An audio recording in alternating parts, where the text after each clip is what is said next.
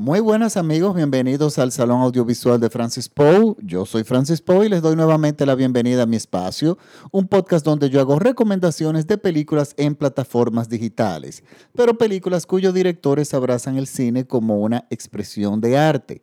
Para esta semana les traigo una recomendación de la plataforma de Prime Video. Es una película del año 2017, es de nacionalidad dominicana, es un drama dirigí, el nombre de la película es Cocote y está dirigida por Nelson Carlos de los Santos Aria. Está escrita por él mismo, el mismo director, y está protagonizada por Vicente Santos, eh, de la Rosa, José Miguel Fernández, eh, Judith Rodríguez Pérez, entre otros. Miren, eh, yo hace poco he descubierto que mucho cine dominicano está siendo incluido en la plataforma de Prime Video. Y eso a mí me agrada muchísimo porque encontré un par de películas buenas y resulta que esta, Cocote, es extraordinaria. Eh, me explico, miren, el cine en República Dominicana eh, despegó hace poco, relativamente muy poco en comparación con los cines de, cine de otros países. Y se debió, hay que darle el crédito a, el crédito a una ley de cine que estimula, estimula la producción cinematográfica nacional. Eh, tiene muchos incentivos, cuestión de que te permite hacer una película. Pero una de las fallas de la ley es que si bien los incentivos te sirven para hacer el trabajo, o sea, hacer una película, no te da incentivos para los costos relacionados con mercadeo y publicidad. Y por eso muchos directores logran hacer las películas y no pueden hacer nada con ellas salvo que presentarlas unas cuantas semanas, un par de semanas de forma local, lo cual no es nada rentable para el cine de ningún, de ningún país del mundo. O sea, este es un país pequeño con... Eh, tenemos muchas salas de cine, pero aún así son pocas en comparación con otras eh, salas de cine del mundo. Entonces, esa película, el cine, tú, cuando haces una película que tiene potencial, tú tienes básicamente un año para llevar a los festivales, sacarla, presentarla, que se deje ver.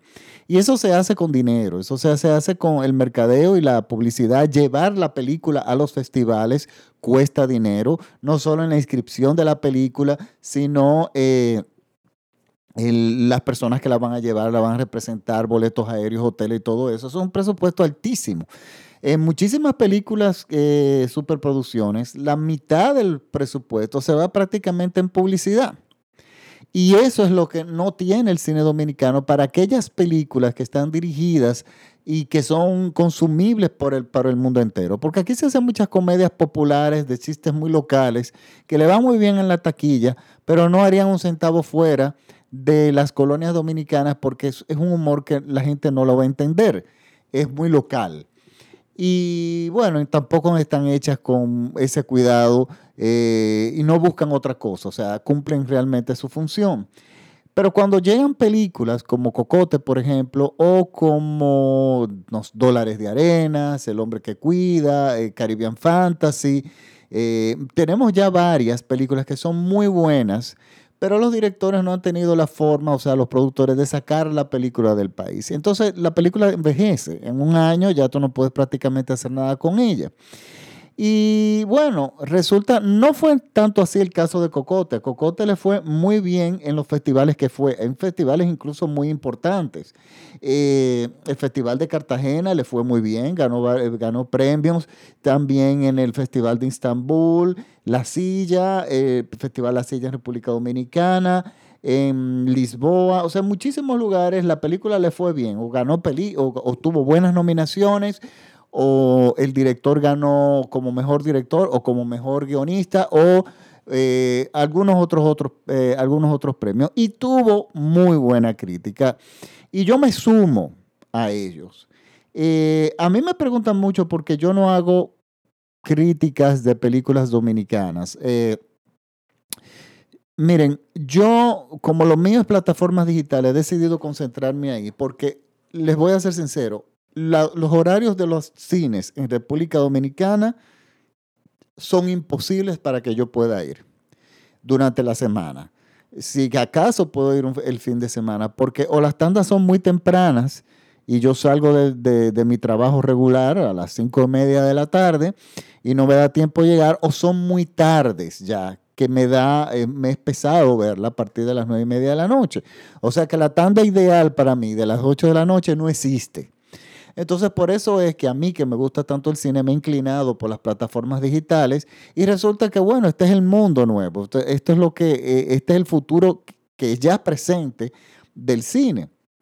Entonces, yo siempre me preocupaba, les decía a las señores, pero traten de colocar las películas en plataformas digitales, que ese es el futuro. Pero parece que se le estaba haciendo difícil eh, incluso hablé con una productora eh, que tiene una película, bueno, de la película En tu piel, eh, que es estupenda, y ella me dijo que no es tan fácil, pero que ella está luchando y después, bueno, hablé con ella y me dijo, ay, mira, la logré colocar en Prime Video y parece que ella abrió, el Saturul, abrió esa brecha que parece que mucha gente ha podido seguir. Y no solamente sus películas, una comedia muy buena que ella tiene que se llama Quien Manda, que estoy seguro, mis seguidores de México le van a, le va a encantar esa comedia. Véanla, por favor. Se llama Quien Manda de Prime Video.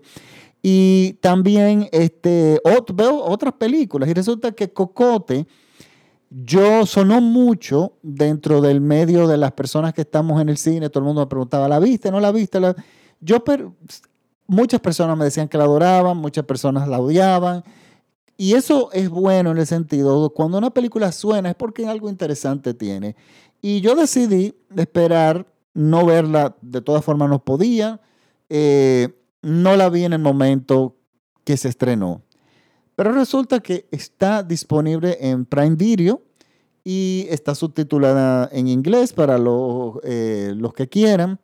Pero es una película sumamente visual. Y resulta, señores, que a mí esta película me encantó. Es una de nuestras mejores películas de República de Producción Dominicana. Es una película de puro arte. Y todos los elementos aquí en esta película están perfectos. Miren, ¿qué nos cuenta Cocoto? Que Cocote, ante todo, tengo que especificar lo que es. Eh, en República Dominicana, el cocote, claro, no se usa eh, de forma formal. Si estás hablando en una conferencia, tú no vas a decir el cocote, porque el cocote es el cuello de una persona o de un animal. Eh, el cocote. Entonces, esa palabra lo más seguro tiene origen africano, de, estas cosas que se mezclaron aquí. Y, se utiliza el cocote eh, en, los, pueblos, en, las zonas rurales, pero el cocote es el cuello. Y, es básicamente lo que le pasa al protagonista. O sea, el protagonista, nuestro protagonista, tiene el, digamos, simbólicamente, eh, un cuchillo en el cuello. O sea, está atrapado entre la espada, entre una pared y el cuchillo en el cuello. ¿Y por qué? Bueno, nuestro protagonista es un hombre humilde, interpretado por Vicente Santos, extraordinario autor. Yo tengo conozco muy bien su trayectoria en teatro y lo conozco, es un amigo eh, que bueno, cuando se deja ver, no, nos, juntamos y miren, eh, eh, junto con otros amigos, resulta que Vicente Santos es un actor muy versátil en el teatro. Yo no lo había visto en cine, pero lo vi recientemente en una obra de teatro y estupendo también. Es un tipo eh, que tiene un gran impacto en la escena, o sea, es un tipo alto, o sea, que eh, tiene una presencia escénica muy fuerte.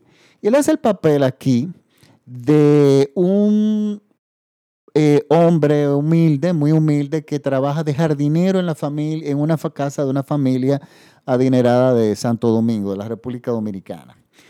Y resulta que él tiene que, él pide un permiso, él es evangélico también, o sea, es cristiano evangélico, y él decide, él pide un permiso eh, porque su padre falleció.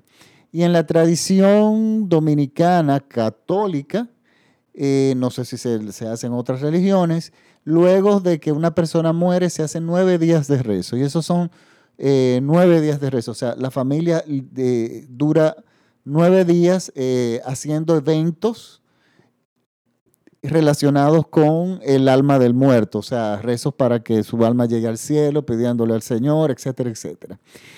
A raíz, eh, estos nueve días se manifiestan diferentes en las zonas rurales. Recuérdense que la República Dominicana es un país que tiene tres mezclas. Eh, tiene la mezcla eh, española, indígena y africana. Estos elementos, eh, en el caso de los africanos, cuando llegaron a la República Dominicana, bueno, la española en ese entonces, resulta que aportan eh, ritos, sus formas, tienen, traen sus dioses y como no podían adorar a sus dioses, pues entonces viene a hacer lo que, eh, eh, surge lo que es el sincretismo, o sea, se vienen a unir eh, esas creencias con la fe católica y las manifestaciones católicas empiezan a tomar un carácter totalmente, bastante diferente, aunque el ritual es prácticamente el mismo. Los santos empiezan a tener muchísimas más relevancia que lo que normalmente tienen y, el, es, el, el ritual es mucho más eh, impactantes, o sea, se tocan tambores, eh, eh, es mucho menos discreto que el católico tradicional de la ciudad. Pero bueno, este hombre llega a, a donde su familia, que tiene muchísimo tiempo que no la ve, en una zona muy rural, muy empobrecida, y resulta que él llega por la muerte de su padre. Su padre fue asesinado le cortaron el cuello, el cocote, y él llega a los nueve días del, del, entierro, o sea, los nueve días para la, al, ritual, ¿verdad? A la celebración de los nueve días. ¿Qué pasa? Él es un cristiano evangélico y ya él se ha alejado mucho de ese tipo de rituales. Entonces ya él llega con su creencia, con su Biblia debajo del brazo, eh, un hombre alejado ya de, la, de su familia católica, con una vida que no sabemos realmente cómo es en la, en la ciudad, pero sí entendemos que es muy humilde y él tiene un choque, el primer choque que él recibe es el choque cultural, o sea, el choque religioso. Ya él rechaza todos esos rituales que no, no son compatibles con su fe. Él no quiere ir a los nueve días, él se mantiene al margen, pero está presente. Su hermana, y su familia empiezan a presionarlo para que él tome venganza sobre la muerte de su padre porque el padre fue asesinado. Y todo el mundo sabe quién fue. Y ellas no se están quedando calladas, o sea, o sea, ellas quieren justicia. Pero ¿qué pasa? Tenemos una población empobrecida que no, la justicia no les llega a ellos. Y eso es interesantísimo, eso es un punto súper interesante de la película, que los pobres tienen que resolver en zonas rurales la justicia por su cuenta, porque lo poco de justicia que llega allá es casualmente lo que causa los crímenes allá. O sea, es una policía totalmente corrupta. Entonces, este señor que llega, este nuestro protagonista, llega con sus creencias cristianas, se tiene que enfrentar al choque religioso y cultural del que él se había alejado, pero también con la presión de que él tiene que hacer algo porque si no lo hacen él, lo hacen las hermanas. Entonces las hermanas, él sabe que van a, la van a matar. Y él está atrapado, él tiene un cuchillo en el cocote, como digo yo, entre su fe, está atrapado, es un choque entre su fe, las presiones de la familia su, y la, y el no tener acceso a la justicia. Entonces, ¿qué tú vas a hacer? O sea, ¿qué tú haces en esa situación? Y es de, eso que se trata esta película. Pero entonces, ¿qué pasa? A mí me gusta muchísimo lo siguiente. El director filma la película en multiformato. Básicamente lo utiliza el 16 milímetros. Miren, el 16 milímetros ya yo lo he dicho varios podcasts atrás se ha retomado, los directores lo han recomendado, lo han redescubierto, a mí me encanta muchísimo, pero como ya entramos en época digital, o sea, se filman, no sé si en el caso de él fue digital, pero muchos directores, como el caso, el caso de la película Happy as Lázaro, que está en Netflix, que es una maravilla, filman el 16 milímetros en, en, celuloide y luego lo digitalizan. Al digitalizarlo se puede agrandar la imagen de forma que mantenga el formato de 16 milímetros, pero sea presentable en una pantalla grande, en una sala, en una sala grande, que era el problema que tenía el 16 milímetros proyectado, que como la pantalla no era, el proyector no era tan fuerte, no era tan potente, no se podía utilizar en salas grandes, sino solamente en salas pequeñas. Pero ya eso con lo digital se ha eliminado.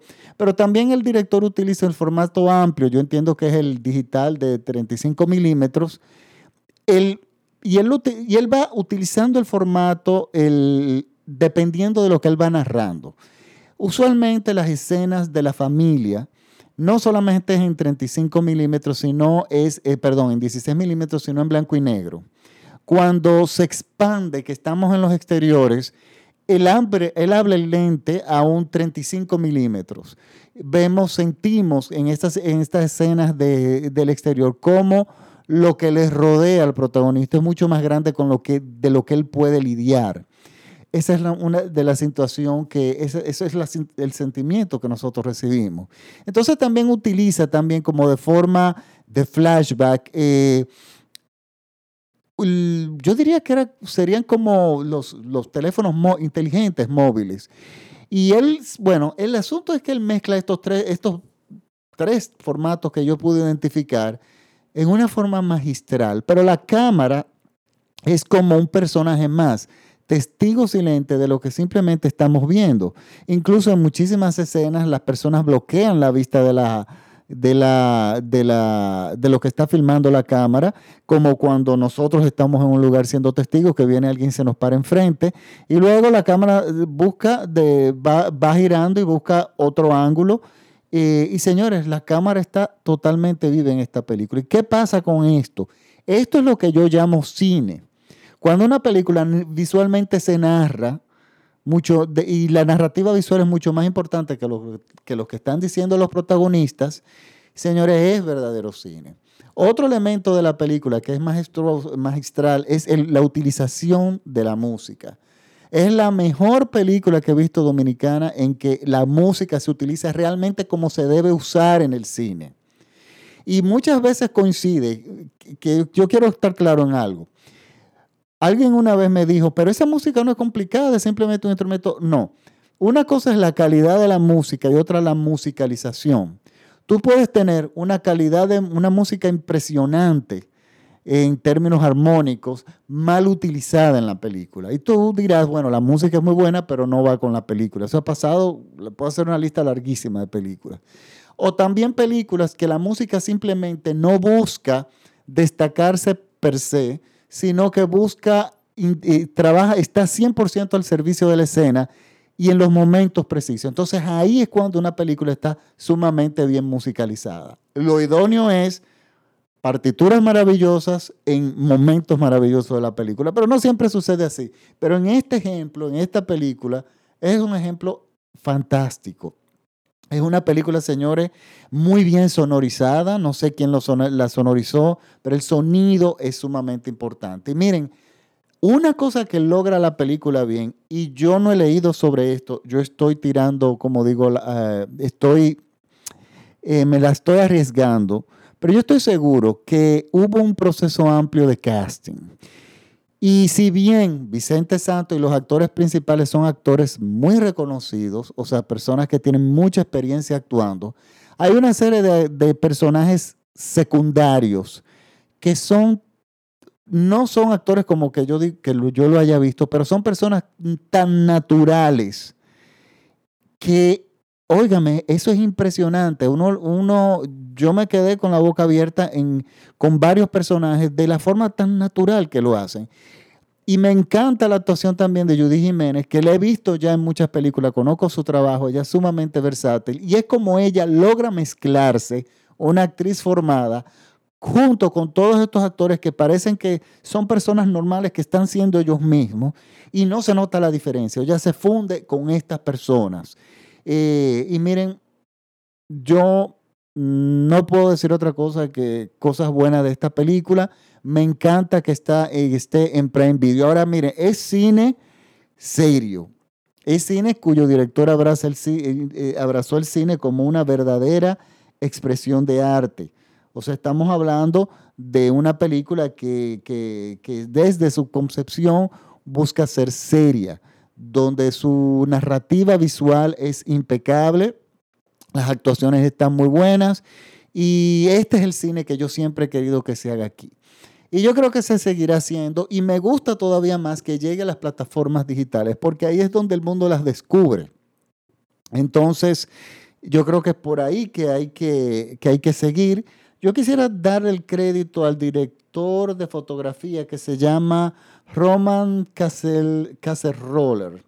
No creo que sea dominicano porque no lo he oído mencionar, pero ya tiene varias películas a su...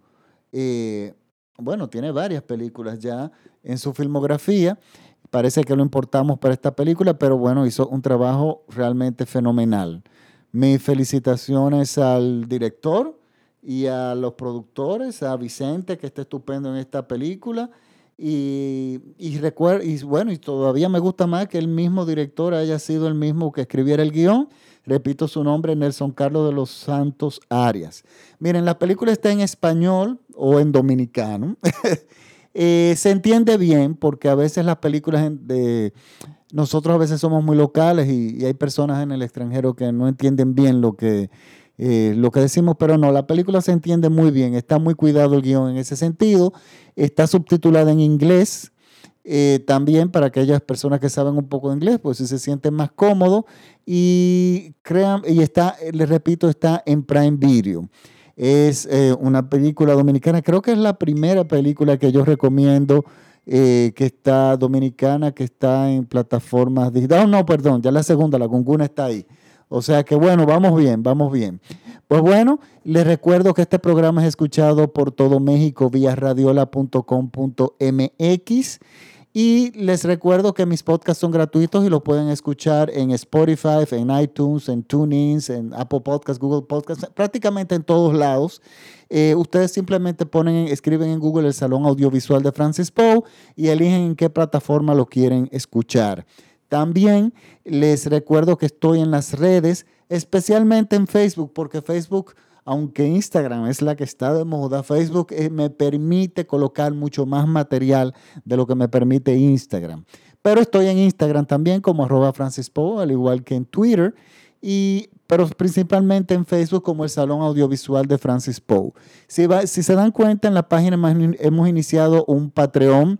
Este, son eh, contribuciones que pueden hacer de forma... Eh, voluntaria de un dólar o lo que puedan dar para ayudarnos a poder seguir con este podcast, porque hacer un podcast cuesta, colocarlos en la plataforma cuesta, eh, cuesta, producirlo cuesta y, y, ver y tener las plataformas eh, legal como la tenemos nosotros cuesta y bueno, esto nos estarían ayudando en la producción de los mismos. Pero recuerden que solamente es totalmente voluntario y, y, pueden aportar cualquier cantidad. Un, dólar es más que suficiente, por decir. Pues bueno, les, les recuerdo que la película se llama Cocote, disponible en la plataforma de Prime Video.